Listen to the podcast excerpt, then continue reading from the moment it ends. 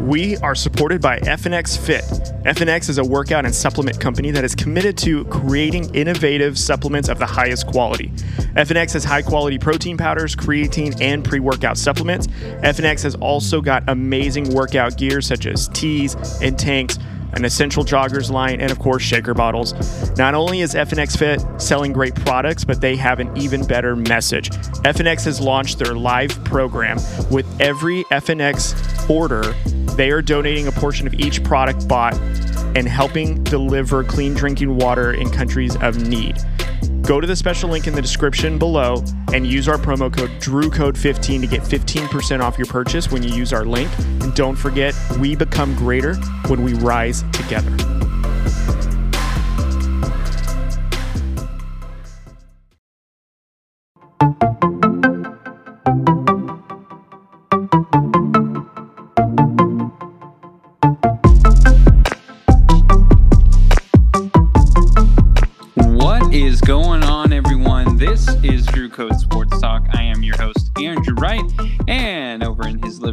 Is my co-host, Cody Johnson. Cody, Well, well, well, we are back again, kids. It has been a hot minute.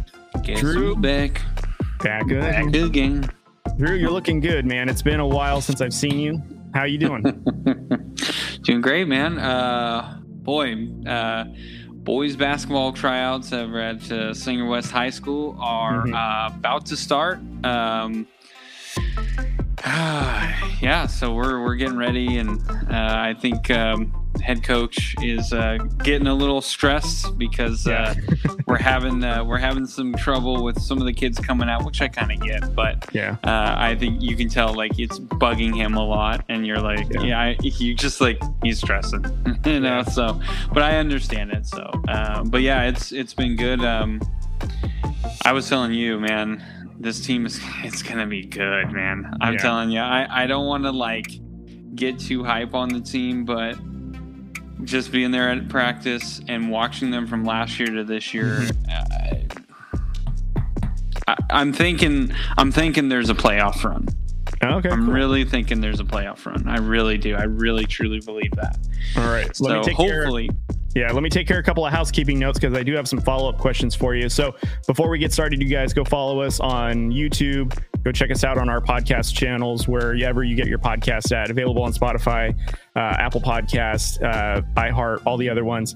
And then don't forget to go follow us on all the social media accounts. They're all listed below, as, lo- as well as our partners down below as well. And they're also on the ticker if you're watching us on YouTube. So, as you guys know, we have had to do individual episodes for the last two weeks. Hasn't really been that big of a deal uh, because somebody over here is not only now the voice of the Sanger West Hornets, but is now been, and I did say this last week too. This is not Yeah, really a did. surprise. Uh, is now an assistant coach with the Sanger West boys varsity basketball. So, Drew, my follow up question to you from what you told me is, uh, how's been how's the experience been so far, and then what are you most excited about about this upcoming season? Yeah. So um, first, I will say this uh, for those of you who might be following, and even if you haven't, oh well. Um, so I was um, I was uh, an assistant coach for girls basketball.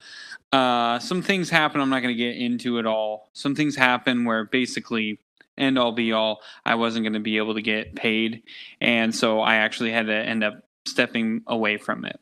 And I uh, like the same week um, had the um, boys basketball coach come up to me and said, "Hey, you know what's going on? You're all right." And I was like, "Yeah, you know." And I told him what was happening, and he said, "Well, I want you to coach with me." And I was like, "Oh, are you being serious?" And he was like, "Yeah." He goes, "I've I've seen what you did, um, how they respond to you, uh, the knowledge that you that you have that you've shown." He goes, "I want you to coach with me," which was high praise. I mean, it was mm-hmm. it was great to hear uh, especially everything that I was going through at that moment. Um, Mhm. I, it was really great to hear. So he said, "Go talk to your wife. Go see if you know she can she can do that." He goes, "I have the money to pay you, so um, you won't have to worry about that." So I told my wife, and as soon as I said he said that he could pay me, she said, "You absolutely should Yeah. do this in a absolute heartbeat." She goes, "I'm surprised you waited to tell me. You should have Mhm. just done it." And I was like, "Well, I I don't know." so um, so yeah, that's that's been really cool, and it has been taking a lot of time, no question Mhm. about it. Um, but I'm really glad that I'm that I'm doing this. It, I it kills me not to not to see how the girls are going to do this year because I was, you know, really having fun with it. But it is nice to uh, to be with the with the boys, and it kind of brings me it brings me back to my days when I was playing basketball. Um, and uh, a lot of the coaches there uh, that we've had, and uh, you know, are fantastic. And I actually was thinking when he told me all this, and I accepted the the job. I thought I was going to be JV assistant coach or something like that. And uh, he was like, no, no, no, you're going to be varsity assistant coach. And I was like, oh, um, uh, are you sure? I was like, Right. wait, you're talking about me, right? And he was like, yeah, yeah, I want you. So that was a blessing in disguise as well. So I'm really, really excited about this. Um, and so far it's it's been really fun. And sometimes I actually have to jump in to practices, so I'm like, yeah, I Yeah. can do this. and then uh, you know, when he's like, all right, it's time to get water, I'm like, oh thank God. oh God, I'm gonna die. These old legs can't handle this. yeah. So uh, it was funny because we had to do this one drill. This is a quick uh, uh, story, but um, basically what we do is it's called continuous layups. I'm not going to go into the whole drill, but um, basically it's it's constant. We're constantly moving. Mhm. And so obviously you have to make your layup. So I went up, uh, me and the head coach had to join in because we didn't have that many boys show up. So we go and we, I go up for my first layup and I kind of like straighten out my leg Uh-huh. instead of like jumping off of it. And so I kind of like, you know, straightened it out too quick and I felt my knee like, oh, Yeah. and that was the very first layup. And so I was like, crap. So we're, and I had, I was like, I already committed to doing this. So the whole time we're doing it for 10 minutes, five Yeah. minutes on each, uh, each hand. And so by the time I was done, I'm like limping. I was like, oh God. And they're like, coach, are you okay? And I was like, no, you know what? Shut up. You know Yeah. what? Go away from me. Don't talk to me. I know I'm old. I don't want to hear about it. Did you disclose So- your injury history to your head to your head coach? No. Oh shoot. So and I and I still haven't said anything about it, but it, it wasn't a big deal. So I mean, I, I was fine after like a day, but I was just like, I remember I was like, crap on the first layup, Andrew. So I was a little upset at myself, but overall, it was it was fun. So That's cool. Yeah, we actually we're supposed to get together on Saturday because there's a dinner for the for the boys program. So my my wife and I were really excited to to join, and the fact that you sent us an invite, we're really happy to obviously go there and support you and and to meet the team, and hopefully we get to see a bunch of people there. So we're super excited. But yeah, you Yeah. shared you shared this with me like a couple of. Think like a couple of weeks ago, and I was super excited for you. And I had kind of the same reaction as uh, your wife did, Jess, where she was like, "Why didn't you say yes sooner?" And you're like, "Well, you know, I just wanted to ask you." And she's like, "Like I'm going to tell you no." so, but it's been it's been very cool to hear all the life updates and uh, everything in between when it comes to Sanger West last few weeks. So I've had the Yeah. privilege of listening, and I'm glad to hear all that's happening. And I'm hoping that everyone else is hearing it and uh, and gives you your kudos. And I know how uncomfortable that makes you. So I hope you're Yes, squirming right now. I am, and I'm really not looking forward to this dinner because I was I was thinking about it the other day. I was like, oh yeah, this is gonna be really fun. Uh-huh. you know, there's going to be an open bar, which I was like, oh, this is going to be great. And, you know, there's going to be some good food and get to hang out, you know, raffle and uh, Uh-huh. silent auction and whatnot. So I was thinking about all that. And then I was kind of like, I kind of, I know Coach, and he's probably going to make a speech. And I was like, I really don't want him to introduce me. I'm not ready for people to know who I am. You're not ready to make it official. like, God, official. I, I, I, God, God, I really hope he doesn't. But um, we'll see. I mean, maybe he won't. Maybe he'll just be like, "Hey, we appreciate it, everyone coming out." So I'm kind of hoping for that speech. But if he introduced me, I'm gonna be like, "Oh God, I really yeah, don't want make sure you hold your beer up in confidence. And say, "Yep, that's me, guys. I'm on." Oh yeah, Yeah, yeah. I'll number- make sure. I'll make sure to not drink until after he has made speeches, and then I can go and drink. There you go. All right. Well, thank you, Drew, for the update. So, without further ado, we're going to get going now. Uh, obviously, week six has passed. Uh, we had Monday Night Football against the Chargers and the Cowboys. And even though the Chargers won or lost, excuse me, which was nice to see, Uh, it's at the expense of a Cowboys win, which you know, if you got a Cowboys fan in your life, so sorry for your uh, for your suffering. But anyways, uh, I think it's uh, I think it's fitting, Drew, that we kick off our Week Six recap with the Raiders' victory over the Patriots. Uh, I'm going to let you uh, kick us off on what your thoughts were and what your feelings were regarding the game and and uh, what your takeaways were, uh, and then we'll kind of go from there because I'm curious to know, you know, we're now what is it three and three, second in our division, and we look like we could get a go on a, a run now with this. So I'm curious to know what your thoughts are. Um, let's see. How do I put? Listen. First of all, Jimmy G being hurt is not actually the best thing in my opinion. Like, yeah, Brian Hoyer looked. He actually looked pretty decent uh, when he came in for Jimmy, um, and so that was encouraging. Do I think that'll be two weeks in a row type of a thing? No, I think Brian Hoyer uh, historically um, has been a guy who, when he comes in, when he has to come in uh, unexpectedly, he actually looks pretty good every time. Uh, it usually is when you anticipate that Brian Hoyer is going to be the quarterback, is when he turns into well Brian Hoyer. So I'm not super excited if he's the one to start. I, I do kind of hope maybe they try Aidan O'Connell again, but I doubt it because you know uh, what was it? Week four was was Aidan O'Connell's fault, mm-hmm. uh, apparently, according to coach. so um, you know, probably not going to be um, probably not going to be Mr. O'Connell at, at quarterback, but I do hope he kind of gets another shot. I, I I don't know. I I just think like if I'm going to watch a backup quarterback, I'd like to watch someone who has a potential to have a future and if mm-hmm. he doesn't, then, you know, if it was just Brian Hoyer on our team, then yeah, of course, I'm just going to go with Hoyer. But for the most part, we just drafted a kid that I kind of like to see. Yeah. Um, other than one game. Um, and, you know, he did have some success in the preseason. So, um, I don't know. That's just kind of my opinion there.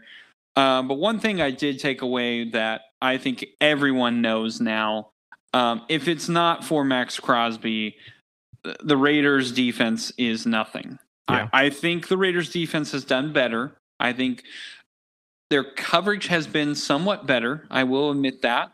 Um, I think Tre'von Moehrig is has really stepped into a, a really good role at the safety position. He was a guy I really liked when we drafted him. Mm-hmm. So, um, you know, Maxx Crosby, this guy is just unstop. I mean, he's unstoppable. He needs to be talked about way more.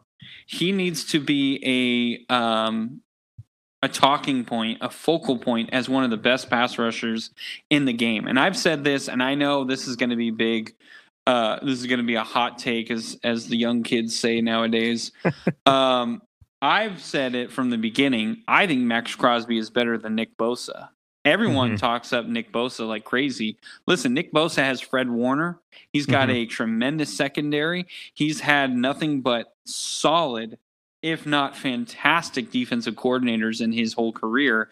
Um, but yet, Maxx Crosby has outperformed him on a worse defense, has had more sacks on a worse defense, and has been an absolute more of a game wrecker, in my opinion, than Nick Bosa has on the 49ers. And again, I know that's a hot take, and I'm a Raider fan, and you're just saying that. Fine. You can believe that. That's fine. But if you want to go look at the numbers, man, I'm telling you what, Maxx Crosby, he is a different beast, man. Mm-hmm. This reminds me of when we drafted Khalil Mack when he was just he was on a crap defense um, other than like Charles Woodson, like we had like hardly anyone helping him. Yeah. And Maxx Crosby hasn't even had a uh, you know, defensive back wisdom guy like Charles Woodson, like Khalil Mack did. So Maxx Crosby has done this on his own for a few years now. Um, this guy is an absolute game wrecker, and we saw it. He ended the game for for the Raiders uh, last week. So um, that's one thing that I took away from it. One more thing, the offensive line for some reason has been really good at pass blocking, but we cannot block for the run. Yeah. I mean, Josh Jacobs, it seems like, and as soon as he gets the ball, that line collapses. Mhm. Um, and it's funny because I was uh, I was watching some film uh, with uh, one of the um, Sanger West Hornets football players because he's making a highlight reel. And so I was just, I was watching this one play. He was like, "Hey, do you think this is a good play?" And he's running up the middle, and the offensive line just completely lets everyone through, and he kind of wiggles his way out and kind of gets, you know, a big like ten yard gain or something like that. Mhm. And I was like, man, that reminded me of the Raiders offensive line, and just out of like, you know, just reaction. And um, yeah, man, it just that's exactly what it reminds me of, it reminds me of a high school team offensive line trying to block the, for the run.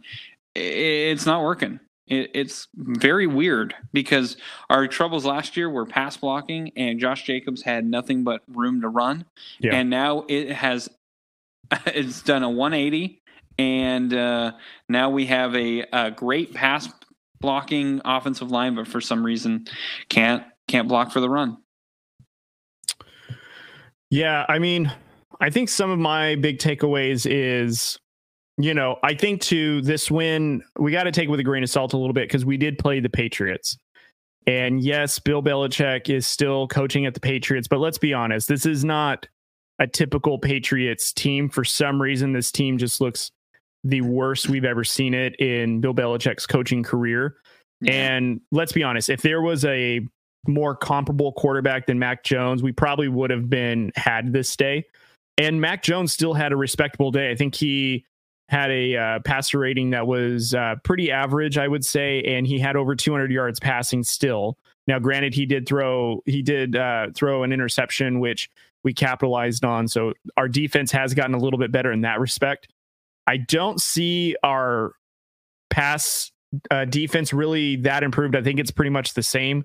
I think what's changed is our pressure defense has gotten a lot better, where we're, you know, creating, you know, uh, a lot of, we're creating a lot of havoc in the pocket to where these quarterbacks have to, you know, their their timing is thrown off a little bit. I don't necessarily think that that's the secondary that we have that's doing anything because we're still blowing coverages like crazy. We're still letting guys go free. Sometimes we're playing some really soft coverages and we're getting had. It's just our pressure defense is getting home or causing enough, you know, rhythm and and chaos to where uh, it's not happening again.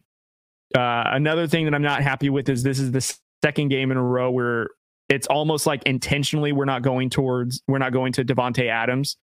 And I love that we are dispersing the ball. I love that we're getting more players involved. It's not just Mayer. It's not just uh, uh, Meyers and Adams and maybe a couple of dump offs to Jacobs.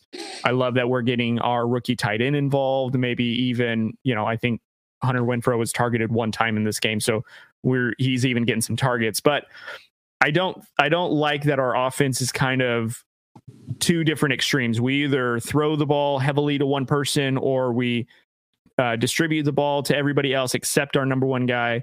And our, you know, exactly what you said, Drew. Our our run game is completely absent. There's we don't have it. Um, just looking at uh, uh, Jacob's stats right now, he's carried the ball 107 times for 312 yards. It's only 2.9 yards per carry.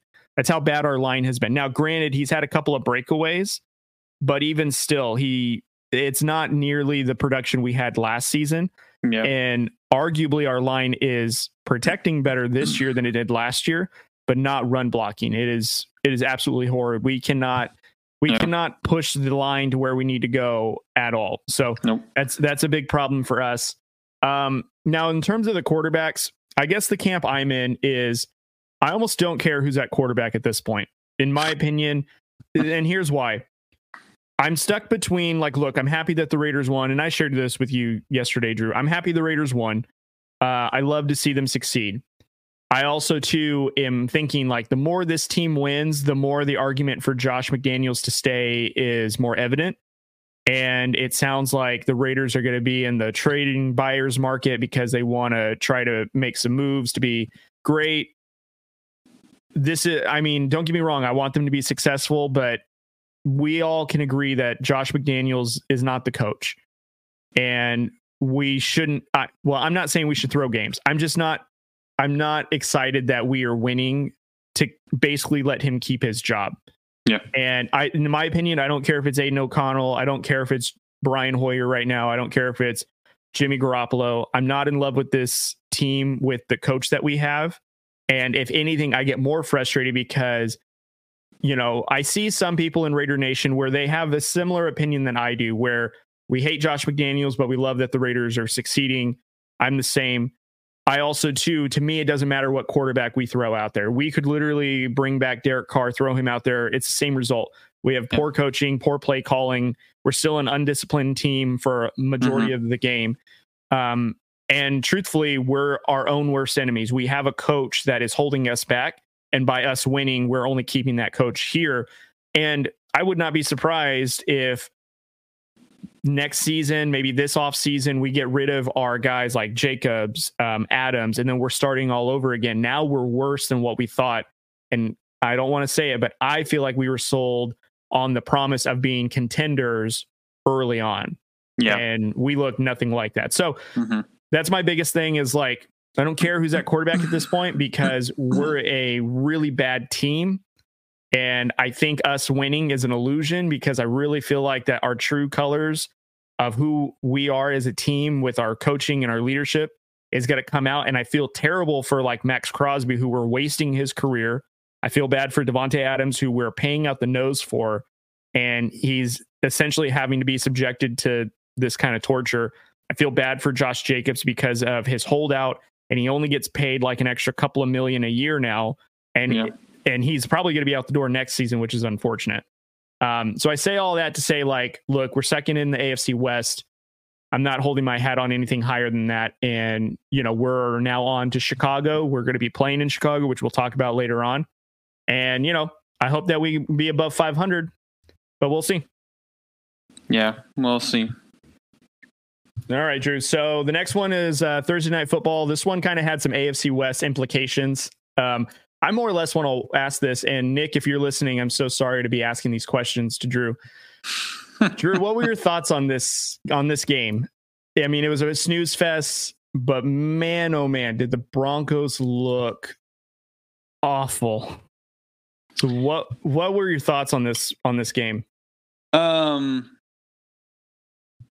to be perfectly honest, my my thought is and I'm starting to get closer and closer to this. I don't think Nathaniel Hackett was the problem. you don't say. As much as I I was a defender of Russell Wilson last year. Yeah. Um and I actually heard a, a really great point. Um I think her name is Annie Agar. She was she does mm. her uh you know week, week five or the previews or yeah. the um not the previews, the uh, recaps yeah. of the games in a in a funny little like four minute video every week. Um, but she actually brought up a good point. Like the the the Broncos. I mean, they first of all they put all their chips into Russell Wilson. Okay. Mm-hmm. It didn't work out with Nathaniel Hackett. They thought with Russell Wilson, we could throw any coach in there it'll be successful well it yeah. turned out to be a train wreck so of course you know sean payton who is this all high and mighty guy uh you know in the football world which i believe he's a tremendous smart coach mm-hmm. but i always kind of thought he was a little bit underwhelming at times because yeah the saints were always a tough out but a lot of it was drew brees Mm-hmm. And she kind of brought up the point, like at the very end of this week's video, she put we maybe Drew Brees should get a little more credit than than what he got. Yeah. Not a bad point. Not a bad point because I always like the Saints were always in the playoffs, but they always just couldn't get over that hump. Mm-hmm. And in the playoffs, in the NFL playoffs, you have to have coach, head coach, defense, as I always preach. But it's true. Mm-hmm. At least you have to have head coach and quarterback at least. Mm-hmm. Like you have to have those two either in sync or as good as it gets. And they did. And for some reason, it still wasn't good enough. Mm-hmm. and I kind of look back on it and I and I look at this Broncos team and now it's only been one year. I, I do feel like you paid Sean Payton this amount of money, you're going to give him another year. So Sean Payton is probably the most safest quarter coach out of any of these uh, NFL head coaches right now. Well, probably mm-hmm. not out of all of them, but pretty. He's he's in the safe bracket. Um, but you're going to give him another year. You're going yeah. to see what he can do if the team can improve. And I think that is one thing that we do, we are forgetting is typically a new head coach comes in and we're in an era where we want it done now, now, now. Mm-hmm. Okay? But reality says the head coach comes in, he really doesn't get much of what he wants. He just kind of implements his game plan.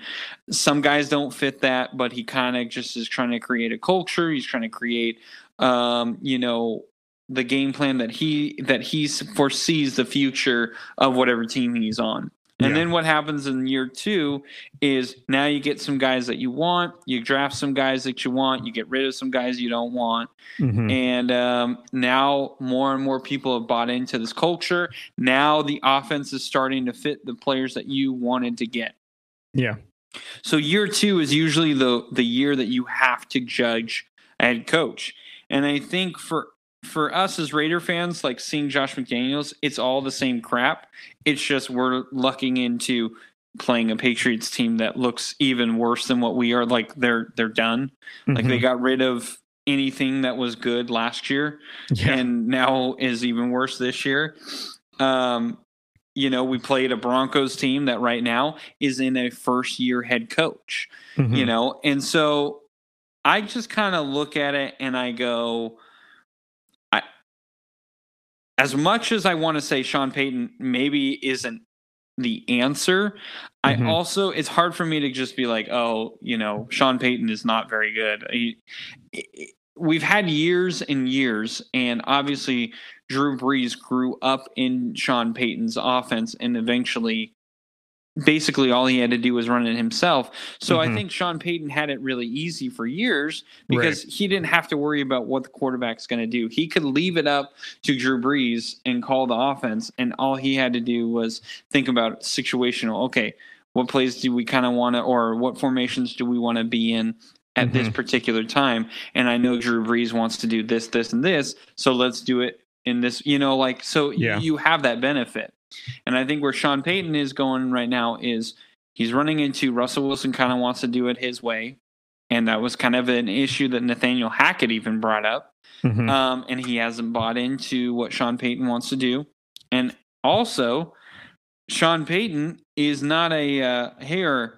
Here, let me pat you on the back, even though you know yeah. it was a rough game, but you did okay, buddy. Right. You know, it's nothing like that. Sean Payton is going to say, "Hey, listen, man, you're not doing it great, and obviously Russell Wilson doesn't handle that well, which I, I'm not blaming Russell Wilson. I'm not saying mm-hmm. that you have to take tough coaching. Some guys just don't do that well. Pete yeah. Carroll was not that guy and that's why he was very successful. So I think it's uh, that's where you're kind of getting the issue is, and I think that's what we ran into last year with the Raiders with Derek Carr. Mm-hmm. Derek Carr doesn't like guys who are just like cram it down your throat, and everyone was like, "Well, what about Jon Gruden?" Well, Jon Gruden came into the Raiders going, "Listen." Derek Carr is a quarterback. Let's get this going. Let's have this connection. Carr mm-hmm. was like, I'm all in. I'm going to move right next to you. We're going to just go over everything. Mm-hmm. And McDaniels came in and was like, "Yeah, Carr's our quarterback," and Carr's like, "Hey, let's, you know, let's get together." And I think McDaniels was like, "No, that's that's okay. You you yeah. stay over there. Uh, I'll do the coaching. You do the quarterbacking." Yeah. And I think that rubbed Carr the wrong way, and I think that rubbed a lot of Raider Nation the wrong way um, and you're starting to see it now. And so I kind of think the Broncos are kind of going to in a similar situation right now where Sean Payton was like, okay, we're you know I'm going to fix this. Mm-hmm. And Sean Payton was like, "Well, my way is I'm going to blame, you know, the quarterback. I'm going to really like, you know, grind him and, and try and get it out of him." And Russell Wilson's like, "No, I don't. I don't like that." So yeah.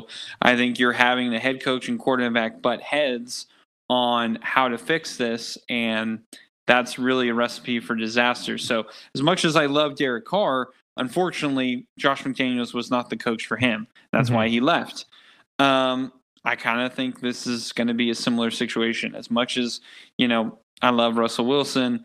I think uh, the two need to start splitting up, um, which is a little bit sad. I thought this was going to be a tough Broncos team for years to come, Mhm. and um, right now it's looking like at least we're not the Broncos, which is crazy to think. Yeah. So what I'll say too to just kind of put a bow on this is first off, just talking about the Chiefs and the Broncos game. No surprise that the Chiefs won. I think what I'm more surprised is is how poorly the Broncos looked. Like the only thing that looked great in this game was the defense actually looked like the defense of last season. Yeah. But it still wore down. Russell Wilson could not get anything going. I mean, catch this. He threw 22 passes and he only got 95 passing yards from those. That's so bad. And I get it. Like the, in my opinion, the Chiefs defense is kind of uh, underrated. I don't think it gets enough Yeah. credit. It is, it is a good defense, but I Mhm. don't think that they're good enough to hold an NFL quarterback to only 95 passing yards. Like, I mean, I forgot who they played. An arguably Hall of Fame quarterback well, okay. yards. So I've actually been seeing like clips of uh, Marshawn Lynch. He was on Club Shay Shay's podcast where he talked about how he doesn't mess with Pete Carroll or Russell Wilson anymore, and he kind of talked about like how uh, Pete Carroll would kind of give Wilson special treatment, which is why the other team, or which is why the Seahawks wasn't really feeling that. And you know Nathaniel Hackett's first season with the Broncos, obviously everyone knows all the reporting of Wilson basically having his own office and kind of separating himself from everybody, not really being a guy to really get, you know, to know everybody in a way or ingratiate himself with the team. And so, I mean, what do you expect a guy that doesn't really want to have a relationship with his players and you're and you need people to rally around him and believe him and nobody's really buying into it. And then you bring in Sean Payton, who isn't the guy that's going to like coddle you. Um and Russell Wilson, granted, Russell Wilson, in my opinion, looks way better this year than he did last year in terms of passing. He's he's uh, the ball's coming out a little bit quicker. He's making a couple of better decisions. He's thrown more touchdowns up to this point. He doesn't look nearly as bad as last season, but I think why this Broncos teams look so worse now is first off that offensive line isn't great. Um, they're selling defensive players like it's a like it's a um, a state sale. Like they're just getting it. anything that's not nailed to the floor. It's out. It's out the door. Yeah. And I think why they're stuck with Russell Wilson is because they really can't get out of his guaranteed contract. Like, regardless of where he goes, they got to eat a huge chunk of that money and they got no money to pay anybody else. And I think they're just riding it until the wheels fall off. And, you know, I think what's unfortunate is Russell Wilson probably isn't buying into Sean Payton. Sean Payton wasn't sold on Russell Wilson to begin with. And it's just this like, hey, we're only here for the kids. Let's just get through this until it's all finalized and then we can figure it out once everything is done. And that's what I feel like that we're going through with the Broncos. And so it's really weird, man. Like the Broncos two seasons ago were like, oh, they're coming, you know, they've got all these pieces. They got Russell Wilson. And now it's almost like, oh my gosh, the Broncos, we're in the dark ages, is what it sounds like they're saying to themselves. And um, it's just very, very, very, very interesting in my opinion. So Kind of sounds like the Broncos are kind of going like, man, should we have kept Drew Lock? actually should I mean I feel like if I'm not mistaken, I thought they hired Nathaniel Hackett because they were hoping to get Aaron Rodgers and he didn't go to them. So what was the next best thing? You got Russell Wilson, which I don't think they really knew who Russell Wilson was. So I feel like Pete Carroll kind of got one over on the Broncos and then they're just dealing with the aftermath of it. yeah. Um, because if you think about it, like if Geno, because uh, Geno Smith was with the Seahawks for a lot of years, you know, why didn't the Seahawks offer Geno Smith over there? Because they didn't want Wilson anymore, you know? Yeah. So, anyways, okay, let's move on to a couple other games. Uh, just give me your quick thoughts on uh, on this game, Drew. So, Ravens and Titans, as we know, international games. Ravens won. Does uh, Lamar look like MVP Lamar to you? Um, MVP, I'd say no. I Okay. Don't, I don't think he's looked like an MVP. I think he's. I don't know. I kind of feel like last year, the way he was playing, he's kind of playing the same way this year, which I don't think is. I'm again. I'm not saying he's terrible, but I Mhm. don't think it's MVP level. I think he's starting to kind of uh, what's the word? Like just kind of flattened right now. Like he's he reached to a certain ceiling and now he's just kind of plateauing. That's the word I'm Oh. looking for. I think he's just plateaued now. Mm. Um, I mean, I think he can get better uh, arm wise and accuracy and all that, but um, you know, I kind of feel like the run game is kind of reliant on him. Uh, the pass game, if Mark Andrews is not doing well, uh, it was nice to see Zay Flowers do really well. So I am, you know, happy for that. Mhm. But like I thought Odell might be a little bit better, and he's kind of non-existent in this offense as well. So I Yeah. do think it's pretty much end times for Odell. But I did Yeah. think he was going to be a little bit more of a focal point. Now, granted, I having said all that, Lamar Jackson is a very talented quarterback. It's not like he had a piss poor day. I'm not saying anything like that Mhm. but I just don't think he's MVP level. Um, I think he's doing what we think he's going to do, uh, but I don't think he's excelling. Yeah. do So, you think the uh, yeah? Do you think the Jets regret not trading for him? Oh, a hundred percent, yeah, Yeah, I think same. he would have absolutely. Worked out I mean, really he'd well. be doing more. He would be doing more than what Aaron Rodgers is doing for that team right Yeah. now. So that's Which a by the- cheap blow. That's a low blow. I No, I, I actually have some mixed like feelings. that, but it was funny. Well, I have some mixed feelings about Aaron Rodgers and his miraculous Achilles like speedy recovery and stuff and like he's now throwing a football 5 weeks after surgery. I have some mixed feelings about all that. It just sounds it seems very odd, but you know, that's maybe another discussion another day. So, uh, we'll move on to the Browns and the 49ers. Browns upset the 49ers. Uh, what did you think of this, Drew? Were you shocked that the 49ers lost to the Browns? I was. Um, that defense really suffocated the 49ers. I Yeah. think they benefit. I think Trent Williams went down in this game, if I'm not mistaken.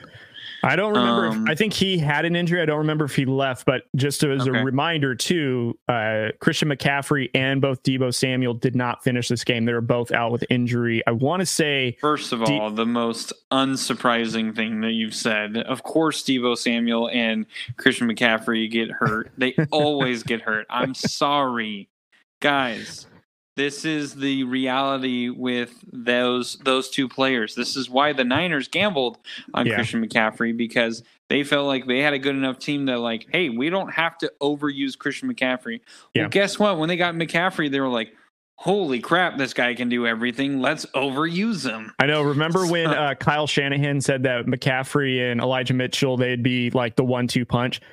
I forget that Elijah Mitchell's still on the team. Like he's never used. It's Bro, only I Christian drafted McCaffrey. him as a backup as a backup running back because I was like, yeah, I believe him. yeah, Why would you overuse him? And they constantly overuse him. So yeah, it was. eh, Listen, it's a fluke game for the Niners. I think they are better than that. But you obviously see how important, like a Trent Williams, Deebo Samuel, Christian McCaffrey, yeah, how important they are to Brock Purdy.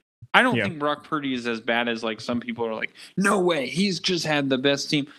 Yes, he's got a great team, but we also saw Jimmy G in that offense, and I think Yeah. Brock Purdy has looked a lot better than what Jimmy G did, and I don't think that's crazy to say. So, no. yeah, Well, check this That's out. So, G- so I don't know if anyone remembers this, but last year, Jimmy G became the 49ers uh, uh, most or, uh, had uh, the most wins in their franchise. In, in other words, exceeding uh, Joe Montana.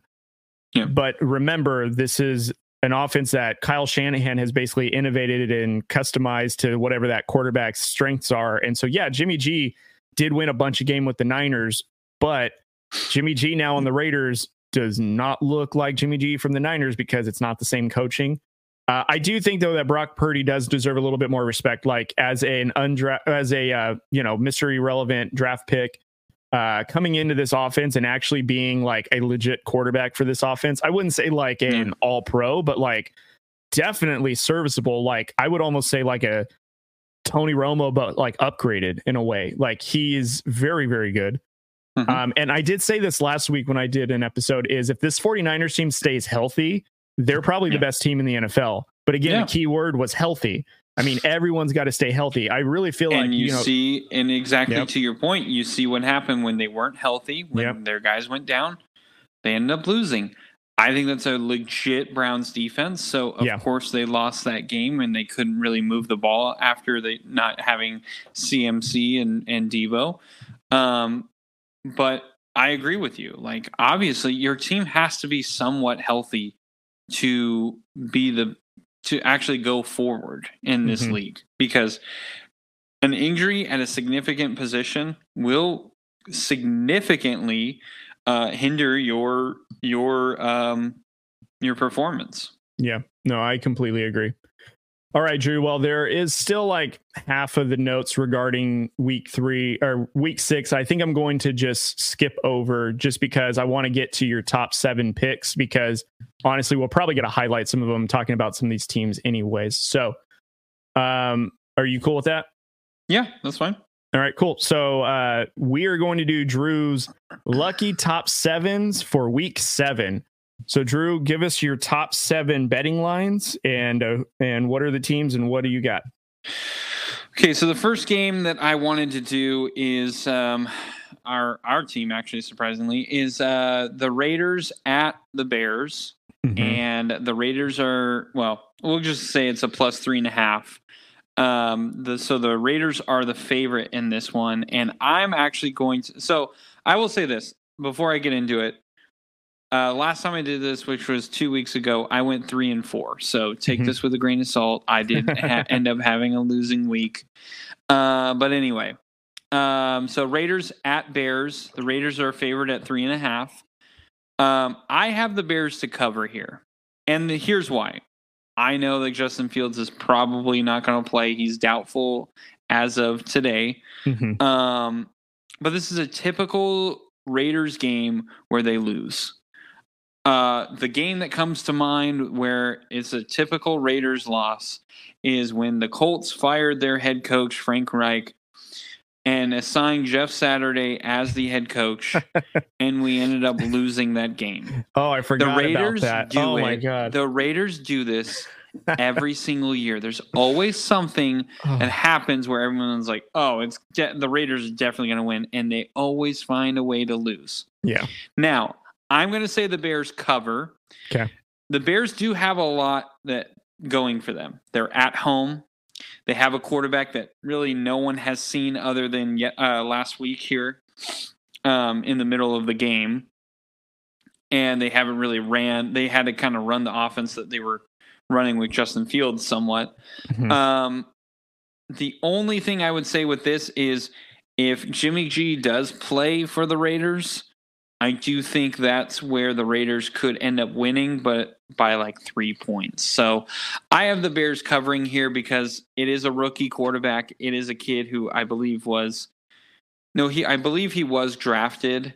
Um, no, he was undrafted. No, he's an undrafted rookie. The Yeah, he was an Bears undrafted. quarterback, right?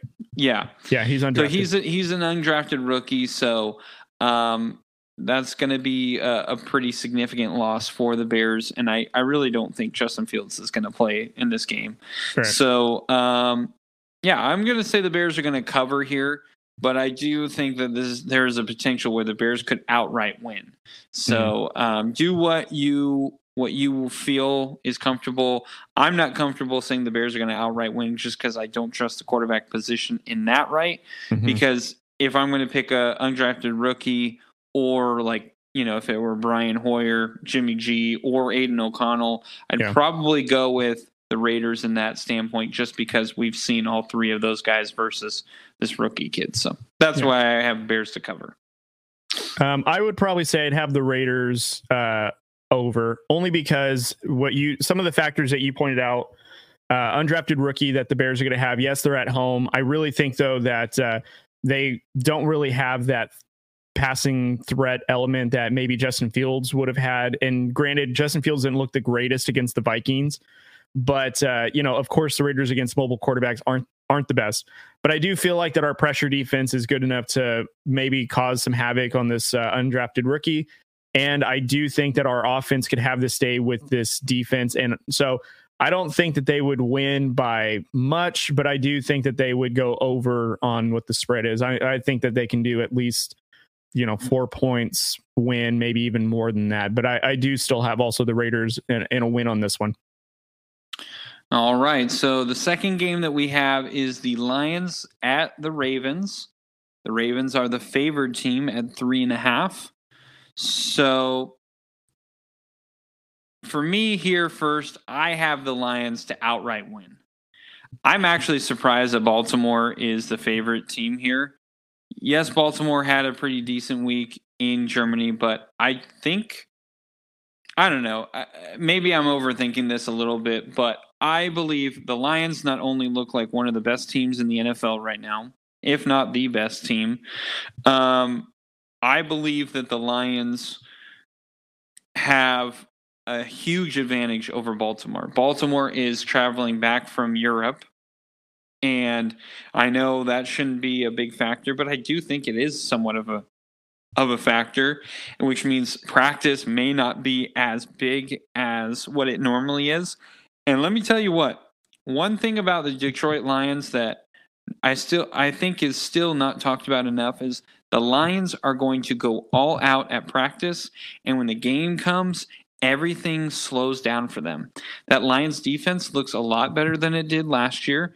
Now, I still think they give up a lot more than what they should, but Aidan mm-hmm. Hutchinson specifically has come out huge this year. He yeah. has taken a huge step forward from his rookie year. Not that he was bad last year, but he wasn't like you know number one overall pick in my opinion type. He was he was second overall. I know that, but you know he mm-hmm. didn't look like what we were kind of talking about. Maybe Aidan should be the number one pick, should be the number two, and um, this year he looks like that was a right pick. That was the yeah. that was the pick that they needed to make. Yeah. Um, and then that offense, Jared Goff is way comfortable. Yeah. Uh, Amon-Ra St. Brown, we all know he's going to be the the leader in uh, the receiving corps with catches, and mm-hmm. yet no one seems to know how to stop him. Um, LaPorta, the the new rookie tight end, looks like they were like, oh man, they were looking. It looks like they were licking their chops when they traded T.J. Hockenson a while ago, and now yeah. they're like, we knew who we were going to get. That's why. Right. Um, so this team just seems like right now looks mm-hmm. like a step ahead of every single team in yeah. the NFL, other than like you know Niners, Eagles type right. teams. Other than that, man, this Lions team is scary good. Yeah, I I don't think the Ravens defense has been passable in my opinion. I think this Lions offense is going to be able to do whatever they want to the Ravens. And I think that defense is actually going to cause some havoc with the Ravens. And if the Ravens cannot run the ball other than Lamar Jackson, um, you're going to have a big issue. Mm-hmm. Um, and so I think the Lions are going to outright win here. Yeah, you know what? If this was the Lions favored, I might still pick the Lions, but have the Ravens cover. But the fact that it's the Ravens that are favored coming back from traveling internationally, like what you pointed out, I don't see how the Ravens are favored. Maybe it's because they're in Baltimore and Baltimore's hard to beat at home, maybe. But I agree. I think the Lions outright winning. Um, I think the only thing that the Ravens have going for them is I think their defense is better than what people give them credit for. But here's some of the games that I will say that they have played against that I think they've gotten very fortunate, which is why their defense has has been okay, but hasn't played to the level it should. So they beat the Texans they beat uh, the Bengals in week two. That was with an injured Joe Burrow, but they still like won basically on a field goal. It was because it was a high scoring yeah. game. They lost to the Colts in overtime, so their defense led up on a lead. Uh, they beat the Browns pretty bad, but I, if I'm not mistaken, that was like um, a really bad game for the Browns. That was like the only game that they've allowed 28 points to. Uh, they lost to the Steelers. They, it was a late come from behind win for the Steelers that was on the Ravens defense. And mm-hmm. then, of course, the Ravens on international, they played against the Titans, but let's be honest, Titans are not that great of a team. And they had a quarterback change halfway through that game, too. So, yeah, I think that the Ravens are, I think the Ravens are going to probably put up a good fight in the first half. But I think the exactly what you said, Lions have too many weapons. And the fact that they are getting Jameson Williams kind of in game shape action, who's their big play threat, it's not even uh, St. Brown. St. Brown is like, yeah, their go to guy for receptions on, you know, any given yep. pass play. But Williams is like that, take the top off the defense. And he did that in their most recent game against the Pan, or not, was it the Panthers? no, it wasn't the Panthers. It was um. Oh, I- I'm forgetting the game. Uh, I don't know. Hold on. uh, regardless, though, I forget. I'm forgetting who the team was. It doesn't matter. But anyways, Uh, they played uh, Green Bay. Oh, Okay. I'm sorry. No. Carolina. okay, What was last week? Week five or week six? Six. week six is Tampa Bay. I'm sorry. Oh, okay, that's right, Tampa Bay. but anyways, so they were able to take the top off the defense of Tampa, and I just I don't know if the Ravens have enough to bottle up this offense. Uh, I mean, the only thing that's going for the Ravens is the Lions won't have Montgomery and Gibbs is coming back from an injury, so they might have the run game situated, but. Um, I don't know what they're going to do in the passing game. So, but we'll see. But again, I have I agree with you. Lions outright winning. All right. So the third game I have is the Cardinals at Seahawks. The Seahawks are favored at seven and a half. So I'm actually going to go with the Cardinals to cover. Now, here's why. I don't like big numbers that are like six plus. Mhm. I, I just it really when you talk about NFL teams, it's hard to I think the harder thing to do is predicting an absolute blowout. Um, I think it's easier to have a game that's going to be close. And also, when you talk about an NFL team and they see the spreads, and believe me, they see the spreads. They're not, they're not like, oh no, we didn't even know the spread. They're lying to you when they say that. Yeah. They've seen it, so they're honestly disrespecting the Cardinals. Now, yes, it is in Seattle. Seattle is a very tough place to play, but that Arizona defense is actually pretty good. They're they're very solid. They don't let you get past them. Um, they're a very good tackling team. I do think that um, the Cardinals will end up losing this game, but I do think they are going to cover in this game. Um, I just don't see them losing by, um, you know, eight points or more. I just I I believe that the Cardinals are going to be in it. And Josh Dobbs, did he have a he had a poor game last week? Yeah, but I he for all intents and purposes, he's actually been really solid all year long. Um, you know, later in the year, do I think he's going to start slowing down? Yes, but I also don't think the Seahawks have been that impressive um, as well. So I do think this is going to, and it's a it's a divisional game, so I think Mhm. the Cardinals are going to cover. Gotcha. So I would say Seahawks over because the Cardinals right now are going through a huge injury bug. And yes, Josh Dobbs has played pretty well. I do feel like, though, that now that there's enough game film on him, we're seven weeks in the season. I think we did see a little bit of a of the Cardinals being had by I think they played the Rams if I'm not mistaken. Um and it looked like the Rams were able to kind of just control the ball on both sides. Their defense was able to get after Dobbs. Offensively, um, the Cardinals weren't able to do anything, and a lot of that is because they don't have uh, Connors right now, their lead running back. So it's really changing the look of their offense. And to be truthful, I just don't think that this Cardinals team was even ready to be winners to begin with. Like the first, I think, four or five weeks of the season, uh, or since their big win against Dallas, they look like a team that could maybe give you a run for your money. The last two weeks, though, they just haven't put up the same fight. And again, I think they're getting hit with an injury bug right now. They're really not performing. Um, they're not. They're not at the level that some of these other teams are. I think. I think the Seahawks are looking to bounce back from a loss against the Bengals. Uh, they're at home in Seattle. It's a tough place to play on the road for the Cardinals, who are kind of inexperienced. Um, so I would have the Seahawks going uh, over on the spread. All right. Um, so the next game I have, the fourth game I have, is the Packers at the Broncos, and the Packers are favored at one and a half. I have the Packers going over here. I think they're going to win this game, and I think they're going to win it by more than than a point. Uh, more than honestly, I think it's going to be more than two points. Mhm. Listen, the Packers. I, I'm kind of surprised at this line, to be honest. I know the Packers aren't like this best, this like fantastic team, Mm-hmm. but I also don't think that the Packers are all that bad. I think the Broncos right now are showing that they're bad. Now, this could be a game where Denver could pull it off because all of a sudden we're talking about how How bad Denver is and Yeah. and all that jazz. So this could be like one of those random games, and it is in Denver, so I do understand it being somewhat close. But I do think the Packers are coming off of a bye week. Last time we saw them, we were talking about Jordan Love isn't good. He's not there. He's he's he, you know we went from Brett Favre to Aaron Rodgers, and now it's just Jordan Love. He's kind of a filler until then. Um, I think it's a little disrespectful. I think Jordan Love has been not bad this Sure. year. Yeah. Yes, he's not Aaron Rodgers. We all knew that. I don't know why we continue to put him up at that pedestal. They're like, well, why did we hang on to him so long and blah, blah, blah. Listen, they were trying to make it work with Aaron Rodgers for years. Mhm. Finally, they. They're, I think they're just waiting for the right quarterback that they want. I don't think they had a chance at getting, you know, an all-tier, all-time quarterback in this past draft. So I think that's why they stuck with Jordan Love.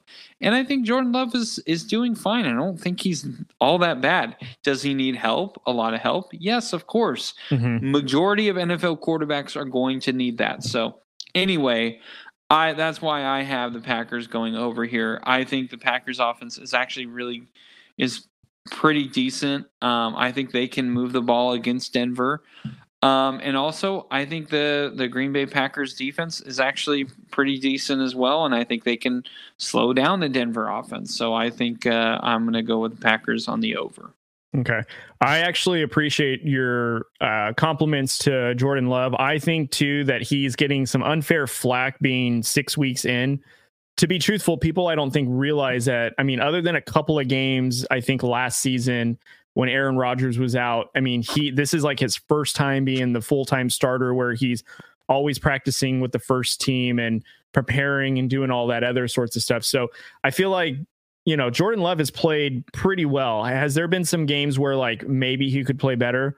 Yeah, but I mean, to be truthful, for a first time starter, I mean, he's doing he's doing pretty well. I mean, these Packers early on the season look like a team that maybe could be a team that competes in the North, uh, or at least maybe even a wild card berth. But uh, you know, I think it's growing pains. I mean, this is his first time being a full time starter, so you're going to see that. Also, too, they are not 100% healthy. They're missing a starting uh, right tackle, I believe. They're missing their number one running back in Aaron Jones. So there's a lot of things that they are missing.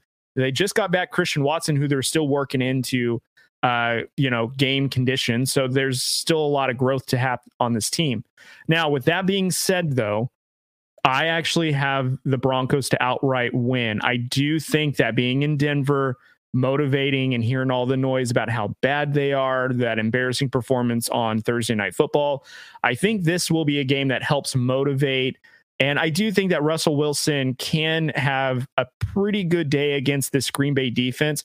And their run defense is not great at all. And I feel like the Broncos uh, have three running backs now that could probably have some pretty good days to where you don't need to rely on Russell Wilson to throw it all over the place. You can probably have a balanced game.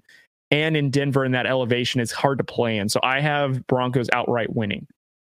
Okay. So the uh, fifth game that I have here is the Chargers at Chiefs. And the Chiefs are favored at five and a half. So I went with the over for the Chiefs. Now, this is kind of a big number that I don't like doing. I know this is a rivalry game. I know the Chiefs haven't been great.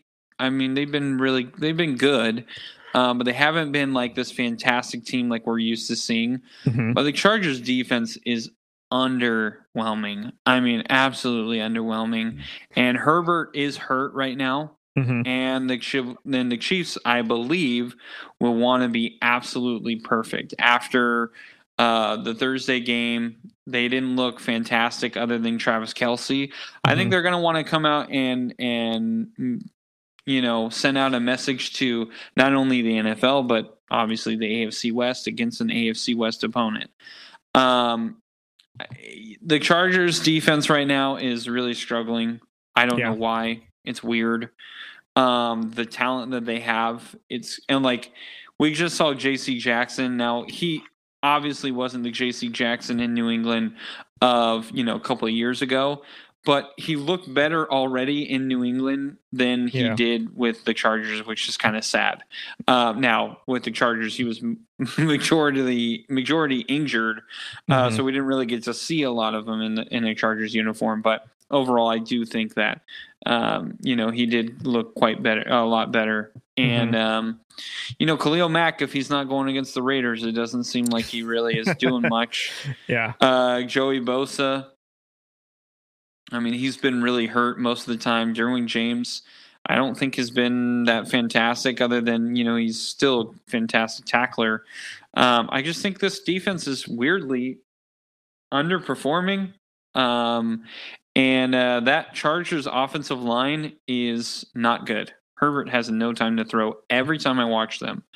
And uh, this is what I was worried about with Austin Ekeler going into fantasy football is when that offensive line is not very good, hmm he kind of tends to struggle a little bit and the injury bug is starting to hit him as well. Yeah. So, um, yeah, I'm a little I'm a little worried about this Charger team and I I'm I'm a little worried that Brandon Staley is is not going to last the whole season. So, Yeah. um, yeah, I'm going to pick the Chiefs on the over on this one and it's in Kansas City. Um, this is a tough one because I think all those points are valid. I don't want to be too reactionary from Monday Night Football too, because I think if if the Chargers played the way they did against the Cowboys, then they're going to get blown out, and it's going to be you know probably twenty five, not just you know five. You know, Yeah. but I feel like that the Chargers always put up a really good fight against um, the Chiefs. It's you know one of those divisional matchups. I think if there is a team that could kind of go toe to toe offensively with the amount of uh, you know the amount of throws and deep balls that are are being thrown from uh, the quarterback position, I think the Chargers are one of those teams that can keep up with the Chiefs. Now, here's the thing with the Chiefs, though, is um, they really and I and I wanted to talk about this more on another time, but they don't really have a number one wide receiving option outside of Travis Kelce. Like they haven't found that one guy that they can count Yeah. on, kind of like how the Chargers have Keenan Allen that they can rely on for receptions and Mhm. whatnot. But I think that's what makes the Chiefs kind of unique is without that, they are still finding ways to, you know, kill you with a thousand paper cuts, so to speak. And then before you know it, you fall asleep and Travis Kelce's in the end zone, you know. Um, so I'm going to go with the Chiefs, but I'm going to go with the Chargers covering. I think that because of the divisional element of it, the Chargers usually pr- put up a pretty good fight against the Chiefs. I do feel like though the Chargers can cover. I will say though, if Taylor Swift is in attendance, I may have to change my thought because if Taylor Swift is in it, 40 for the Chiefs. So All right. Well, at least 40 fantasy points for uh, Travis Kelce. It was actually really nice to see Travis Kelce just absolutely obliterate because I have Yeah. in fantasy and and it was nice. But I ended up losing in that league anyways. But it was nice to see Travis Kelce actually absolutely go off. So yeah, um, yeah, uh, I, I think that's I would I do want to say this. A lot of them I haven't like really like disagreed with um, that you've said. Um, I would say I'd probably push back more on the Cardinals and Seahawks one. Mhm. And this one, I do think it is very. It's it's way more probable that the Chargers could cover, but I just think in this specific game and the way that the Chargers barely lost against the Cowboys, I think they've lost a lot of confidence. yeah, Typically, when teams just absolutely get blown out, they come back and just absolutely dominate. They Yeah. didn't get really blown out; they barely lost. And some people would argue about a call, so their mind could be on on uh, last week. And uh, so, to me, that's why I, I really like the Chiefs in the over. Typically, I wouldn't go that that much of a of a point. Mhm. So anyway, so I was just saying, like, I, I think that's a valid point. This is just why I had the over. appreciate it. Uh, game six, uh, we have Dolphins at the Eagles, and the Eagles are the one and a half favorite. I'm going to kind of surprise you here. I'm actually going to go with the Dolphins outright win. I've been pretty low on the Eagles this year. I don't Mhm. I don't know. I know again, they're five and one. I'm not saying that they're a bad team, but the Dolphins are five and one, and I I at least look I look at the Eagles team and I say, okay, that defense is obviously the best part of that team right now. I think that that defense uh, is very hard to move the ball. But with the Dolphins offense like they have, I do think that they have a lot of bailout situations. And I do think, although the Dolphins defense hasn't been fantastic, I do think they have a defense that can match up pretty well with this Eagles offense. Now, the Eagles offense, I think their strong suit is their offensive line. So that is going to play a factor. But I do think the Dolphins have a really good secondary. And so that's why I have the uh, Dolphins outright winning in this game. The Eagles have struggled, but they've struggled consistently Mm-hmm. offensively. It hasn't gone as smoothly as what we've wanted. AJ Brown has been really nice. Uh, Swift has been a, a really good uh, running back. Not saying that they're they haven't had some success, but I feel like it's definitely not where they were last year. Last Right. year we were like, "Whoa, this offense is killer," and I feel like this year it's not as impressive. Maybe it's because we've seen it and it's kind of like, oh yeah, you know, this team is always really good. Yeah. But I just feel like with like when you look at the Chiefs, when the Chiefs were six, like when the Chiefs offense for a couple of years with Tyreek Hill and Patrick Mahomes and Travis Kelce, like every every year it was getting better and more unique and you know and i kind of feel like the eagles are kind of at a uh, you know they're kind of plateauing on their offense Mhm. um, ironically in their second year so i'm a little nervous about it but i really do think that the Dolph- that dolphins offense is no joke i do know the one game that they lost they went against a really good defense so that's where i could really see you picking the over for the Eagles. Um, I wouldn't even be mad at that. I just think that the Dolphins right now are kind of coming in at a good time against the Eagles, who just lost, and also um, they haven't looked as crisp as you would want them to. So Yeah. that's why I'm going to pick the Dolphins outright winning. Hey everybody, it's Cody with Drew Code Sports Talk. We want to give a special shout out to SeatGeek for sponsoring our podcast. SeatGeek is a ticketing app that takes the confusion out of buying tickets. SeatGeek is known for using a 0 to 10 scale when you're purchasing tickets to let you know if you're getting a good deal or a bad deal, and it lets you know right at the time of purchase. And right now, they're giving our listeners $20 off when you use our promo code DREWCODE at the time of checkout. So go to the link in the description or download the app. Don't forget to use our promo code DREWCODE to get $20 off your first order, and we hope to see you at the next game.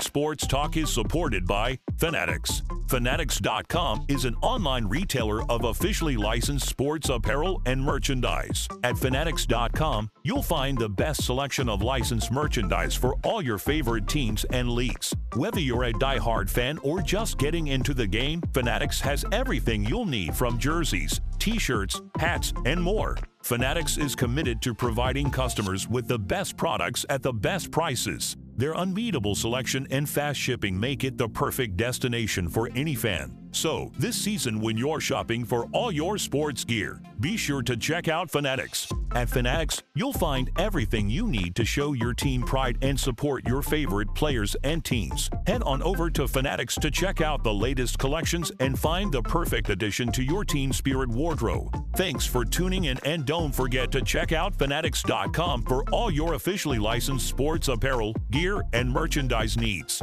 This has been Drew Code Sports Talk. See you next time.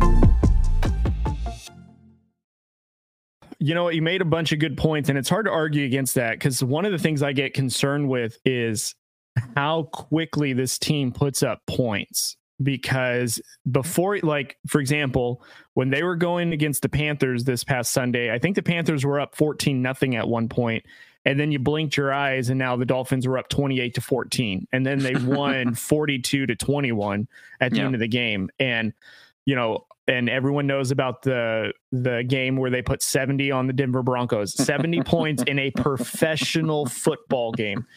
Absolutely wild. So this team can get put points up quickly. But this team also could be somewhat held to be pedestrian with a good quality defense. My Yeah. concern with the Eagles is that they kind of have a little bit of a lackluster defense. Like it's good, but it is not as great as it was last year.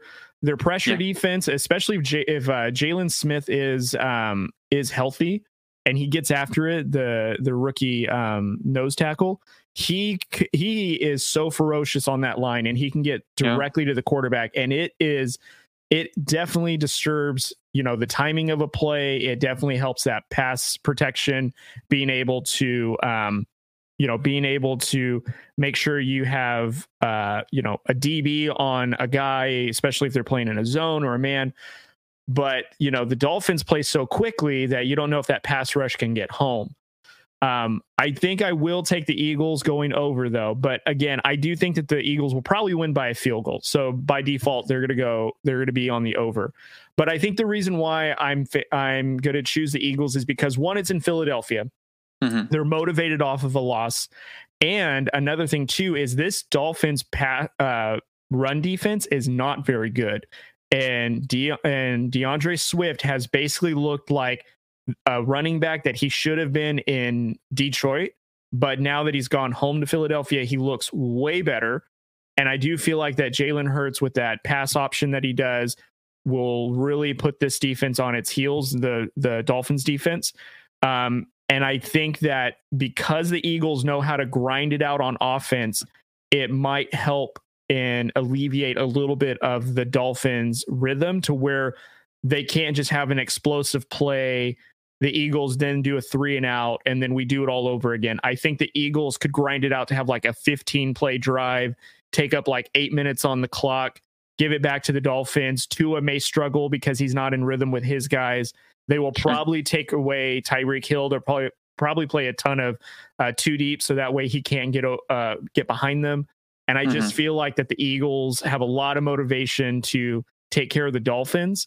However, I would not be surprised if the Dolphins win. Of course, they are that good of a team, and for all intents and purposes, this is potentially a Super Bowl preview uh, game. You know, Yeah. these two teams are very Yeah. likely to either be in the playoffs, come close to it, maybe even be at the at the last game of the season. So um, it's going to be a very fun game. I think this is on Sunday Night Football, uh, so it's going to be a very good game. But I do have the Eagles over. All right.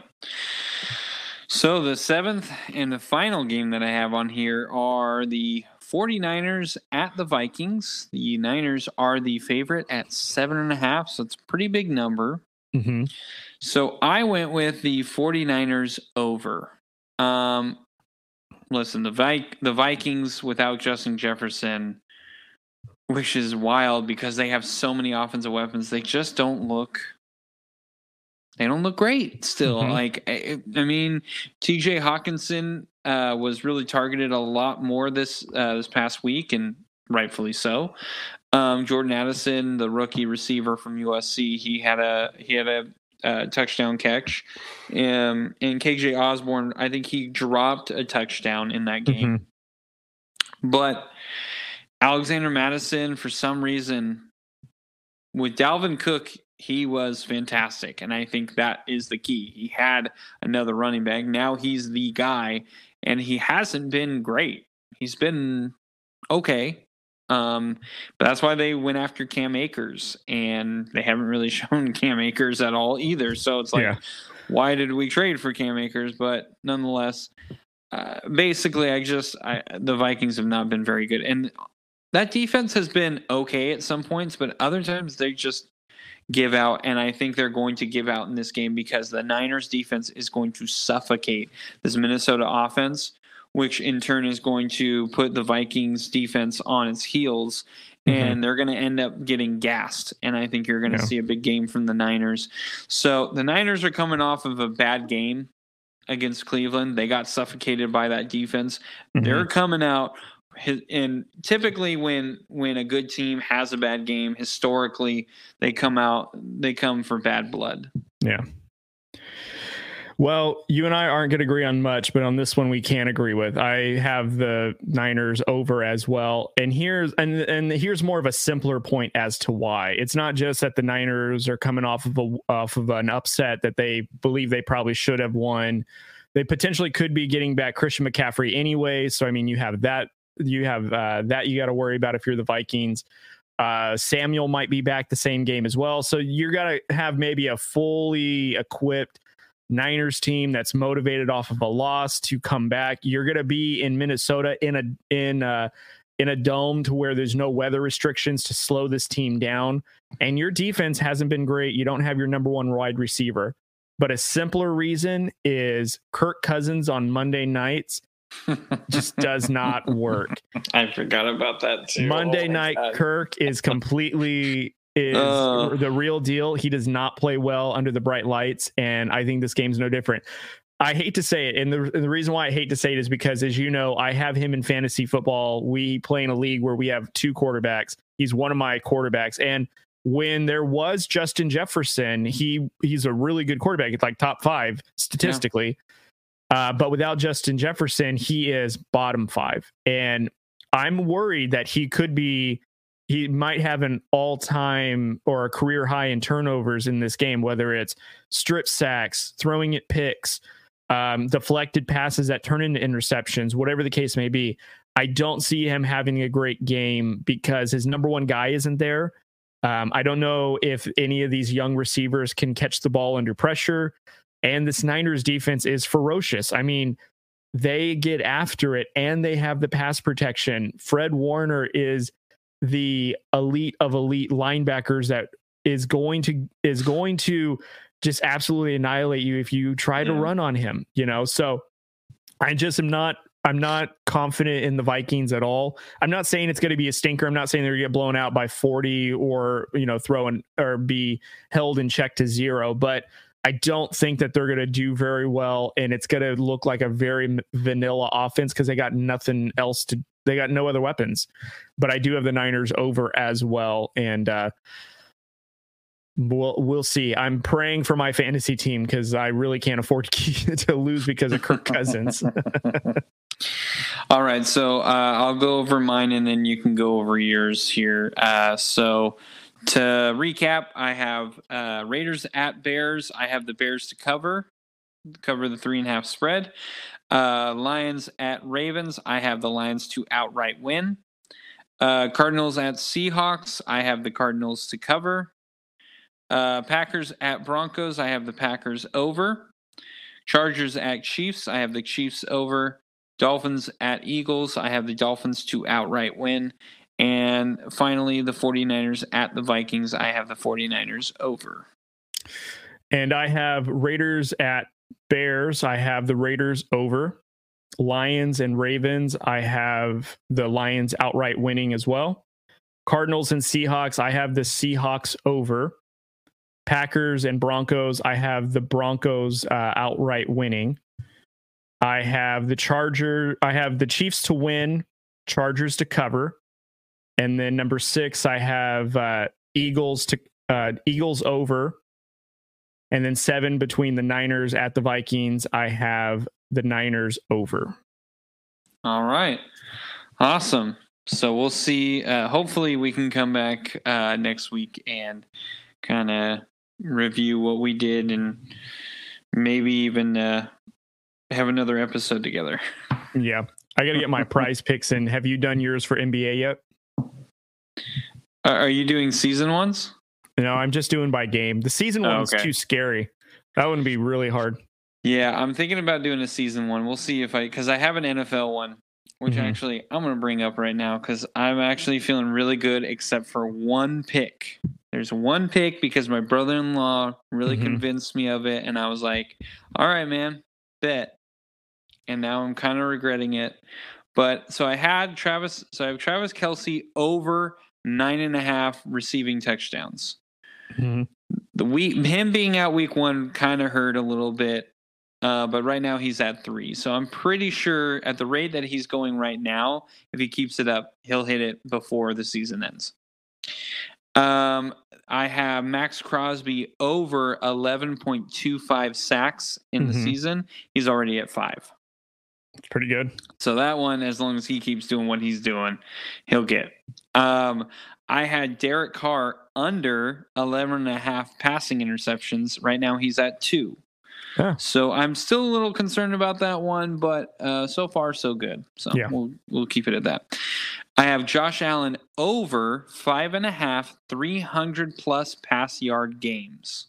What is he at? Like four? Right now he's at two. So I'm Uh-huh. a little concerned about that because he it's been kind of a struggle.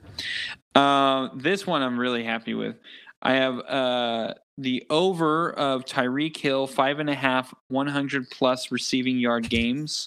Yeah. He's already at three. right. So if he keeps doing what he's doing, I'll be fine. If he keeps doing what he's doing, Yeah, if you, never just know, need- injuries you just can need. happen. Oh, okay. shut up. Okay.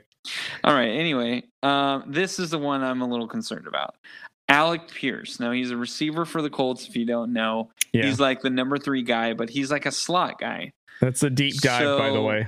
Yeah. So I have the over in 42 and a half receptions, and he's only at eight. Yeah.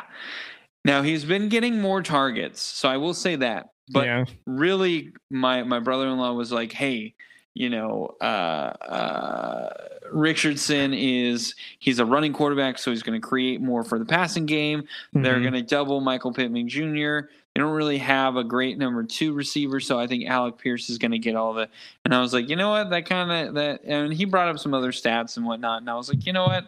I think you're right. I'm going to go for it. Should have listened to myself because i was like i don't know. I really don't like that. Did- when he said the name, did you go, who? yes Yeah. Yes, I did. And he's like, Alec Pierce, you got to look him up. So I was looking him up and I was like, yeah, you know what? I, I think he's right. So it still can hit. I'm not saying that Yeah. it's impossible, but right now, eight It's not catches, looking great. Yeah. Eight catches through week And, six. and he needs to hit 42. He's got to hit 43. Yeah. We're So ways like, away, shoot. fellas. Yeah, shoot. So that's the only one I'm really concerned about. The others, I'm feeling pretty good about. Yeah. Because you were like, oh, yeah, yeah, yeah. Oh, yeah, oh, yeah. And I almost did the over on uh, Justin Jefferson catches. But I'm glad I, I didn't because he, he ended up getting hurt for, he's going to be out probably half of this year. So, Yeah, I think he's yeah, he's on IR and he might not even come back off the fourth week. So yeah, it gotta- said four to six weeks. yeah, so we'll see. I did some prize picks over the weekend. And I I uh, I think I came on top with 16 because I won a 30, lost 15, and then won two dollars or whatever off of a free one. So not, yeah, I did too too. bad. Yeah, I had one. Uh, yeah, I had Josh Allen over passing yards. Of course, Uh-huh. completely sucked in that one. I had Zach Wilson under passing yards. Uh, this is just this past week. Mhm. James Cook over rushing yards. Uh, Cooper Kupp over receiving yards. I think he got the over in the first half, to be honest, which was great. Uh, I had Josh Jacobs over uh, passing, rushing, or receiving touchdown. He didn't get any. Uh, Mhm. and then I had Jalen Hurts over uh, either a rushing or a receiving touchdown, and he hit on that. So I got two dollars out of that one. Yeah, my $30 one, I had Tua more than 249 and a half yards. I had Mark Andrews 52 and a half. He got more, obviously. I had Stefon Diggs to get a, a, a touchdown, whether it was pass rush or reception. He didn't get a Mhm. touchdown. That was the one I didn't hit on. I had Jalen Hurts for uh, rushing or a throwing touchdown. He rushed for a touchdown. I did have a combo touchdown with Aiyuk and Samuel, but because Samuel was injured, it was a reboot. So it basically just doesn't count. It doesn't Yeah. hurt me and it doesn't benefit me. And then I had Jakobi Meyers at five receptions, and he got five receptions, and I had more. So I was Oh, like, oh no. oh my gosh. So I only got 30 on that one, but it wasn't too bad. But you should do one right now for the NBA because on opening night on Thursday, they Yeah, have Steph one. Curry's at 0.5 points. Yeah, it's a 98% off. So I got that Yeah. one and I got a couple other ones as well. And I got a couple of uh, points, rebounds, and assists uh, totals like as one. So Ironically, that's how I won five hundred dollars on Prize Picks. Was it was uh it was when the Lakers and the Warriors first started, and they Mhm. gave a discount on Steph Curry, which was 0.5 points. yeah. And so I was like, oh yeah, I'm gonna obviously do that. And then I did other picks, but uh, yeah, that was one of them because I remember that I was like, holy crap, I won five hundred dollars Yeah. on that. And Yeah. I was like, thank God they gave me that one. So yeah, I, I funny thing is I was just picking up my son and uh, I told him like what I picked and I had Jokic as one of them. Jokic's line is like 25 and a half on the Lakers and I have I have it uh, as the over. And he goes, Jokic is not going to get 25 more than 25 points. I go, "Did you not see what he did to us in the playoffs? The guy averaged like 38 on us." Like, what do you mean Jokic is not going to get 25 points? So we'll see. And then I think one of them is Bradley Beal for point steals, and assists. If he's going to get, I think the line is like 32 and a half or something like that, or something do- of that nature. I will say this: Mhm. your son has somewhat of a point because typically Jokic in the beginning of the games he does kind of uh, he's more passive. He starts becoming the shooter like when they absolutely need him, Mhm. but he usually is more passive. So like I would actually I would feel more comfortable about taking the assists over on Mhm. Jokic than the points, in my opinion. No, I, I see what you're saying. I think I took the points because Jokic typically, and this is opening night, so that's why I'm feeling Yeah, like Jokic is true. probably going to have a good offensive game. Because you're right, Jokic will have these moments where he'll have like 20 points, but he has like 17 assists or some ridiculous Yeah. stat. But I think uh, points wise, I think he's going to get his on opening night. It'll, it's going to be the first night of the NBA champions. You're going against the Lakers, who they bounced in the conference finals. I just feel like Jokic plays really well against the Lakers. And really, the Lakers don't, I mean, they did get a bunch of really great players, and we'll see how they all work at the start of the season, which I'm sure we'll talk about at some point. But Yeah. I'm just curious to see how they're going to defend him because Jokic really can't be defended. Like he, Yeah. he's he's one of those guys where he can back you down in the post, but he can shoot it from outside. So he stretches you so much that you have to respect him. And the Nuggets are a shooting team, so you can't just double him and you know leave another guy open. So we'll see. I mean, I get why people are like, no, don't take it, but I think that opening night he probably will get he'll he'll he'll get his shine. I think. I think that's fair. All right. Well, um, anything else that you have that you wanted to talk about, or are you pretty much done here?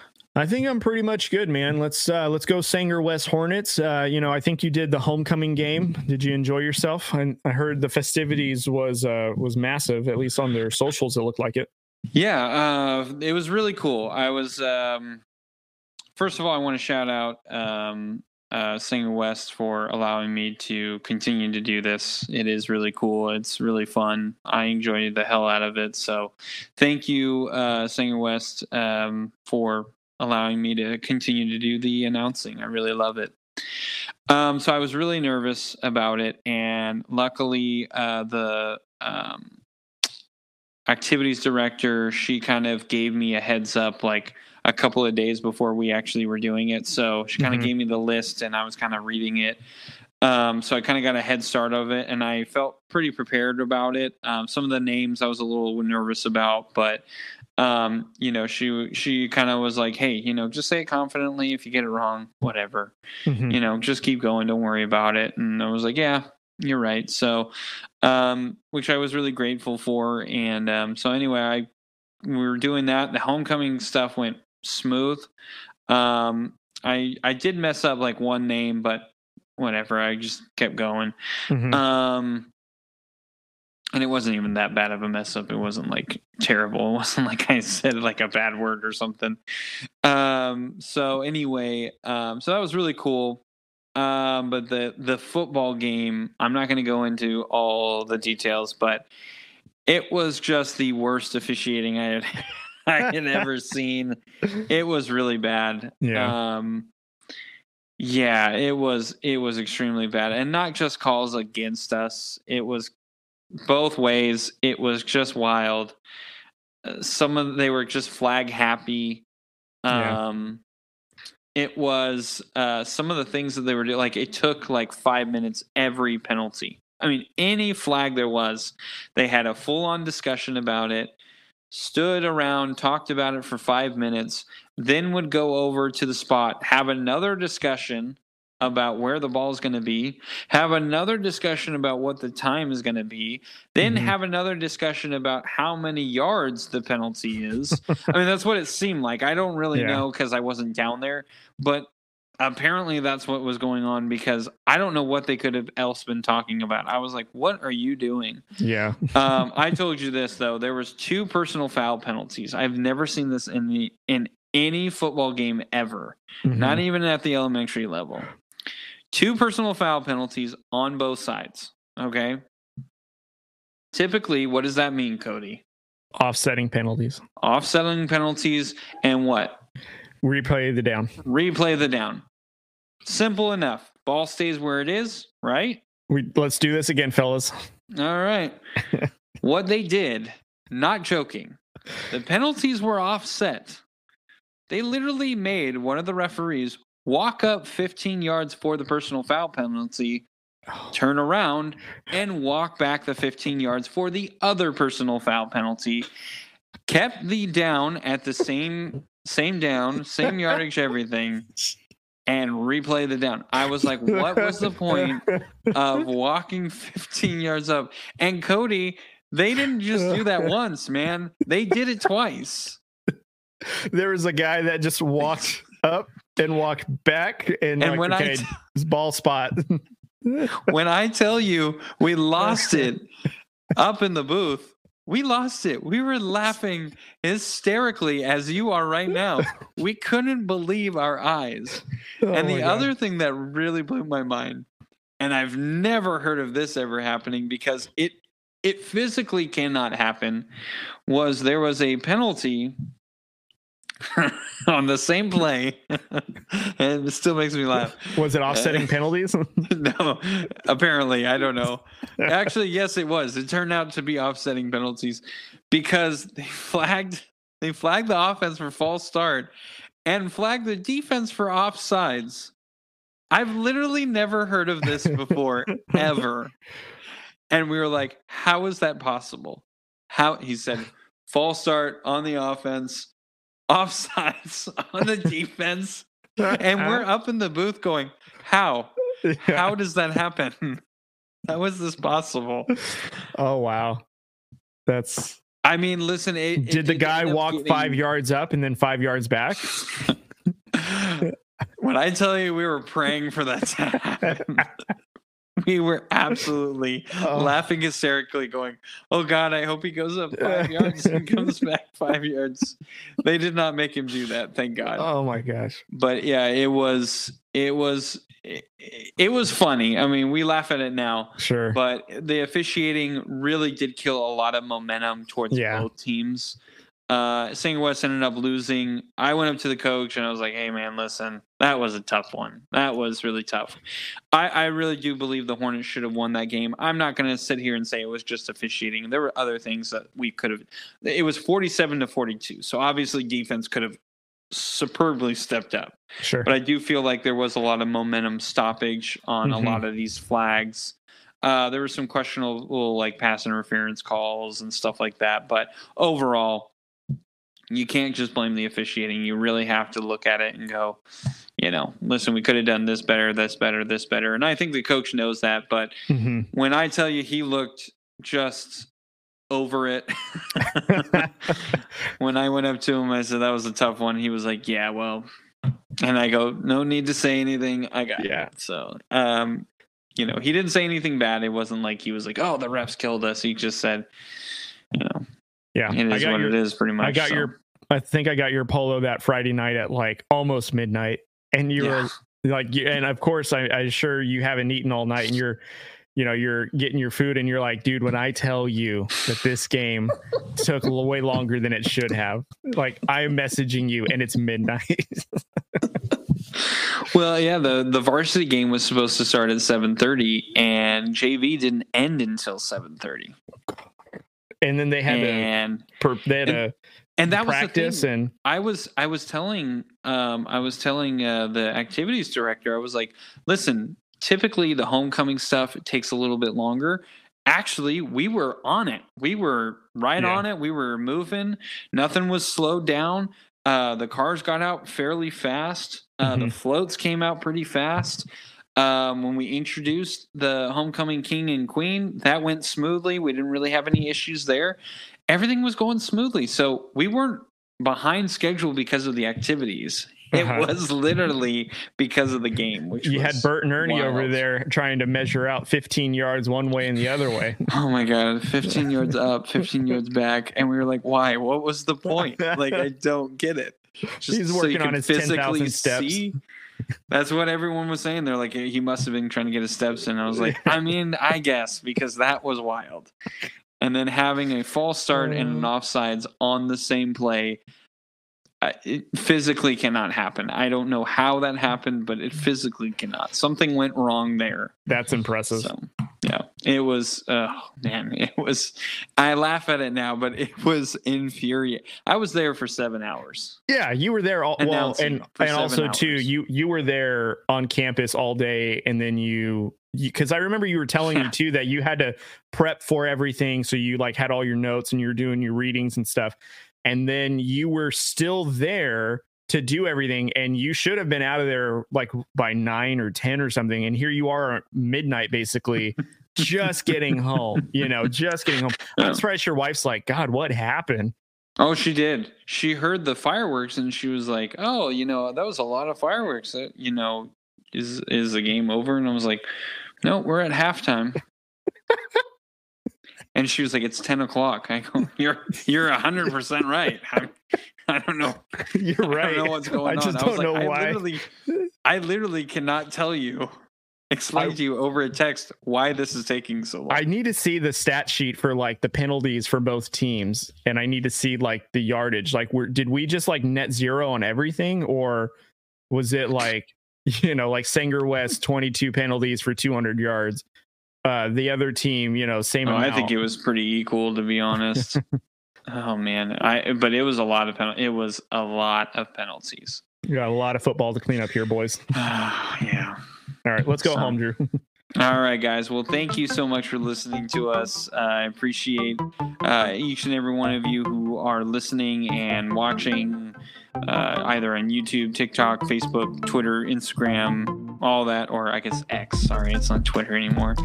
Um, Whatever it's But called. anyway, we appreciate uh, everyone who um, engages with us. We we really do enjoy it. So, um, you know, uh, thank you so much for supporting us. And listen, we just do this for fun. So anything and everything does help. So please go rate and review on all the major podcast site that Cody did mention at the beginning of the episode, which is Spotify, iHeart, and uh, Apple Podcasts. So anything, like I said, anything and everything does help. So one star, five star, whatever it is, we just want to hear uh, what you think, and that way we can either fix what we need to fix, or uh, we can continue to do what we what we do. So, um, you know, uh, shout out to our partners, SeatGeek, FNX Fit, Fanatics. Cody kind of already covered all that. So. Um, these are kind of my final thoughts here. Thank you guys so much again. Uh, we do appreciate it and uh, I'm really excited. I, you guys are probably going to hear me when I'm able to Mm-hmm. uh, talk about uh, a lot of Hornets basketball once the season starts, which starts in less than a month.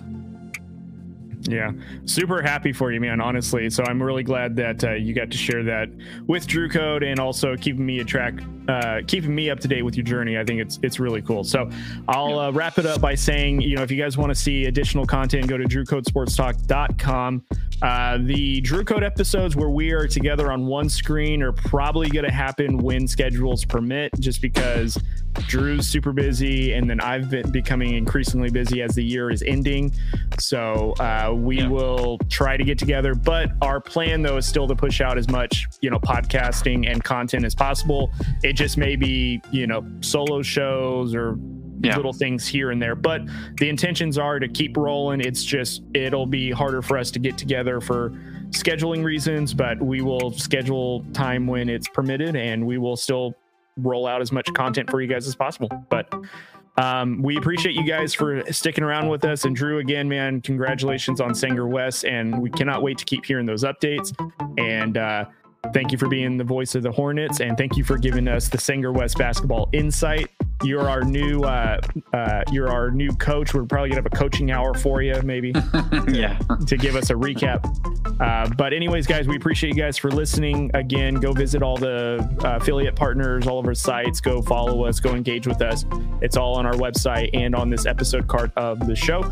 We appreciate you guys, and we hope you guys have a good night, have a good week, be kind to one another, and we will see you later. Peace.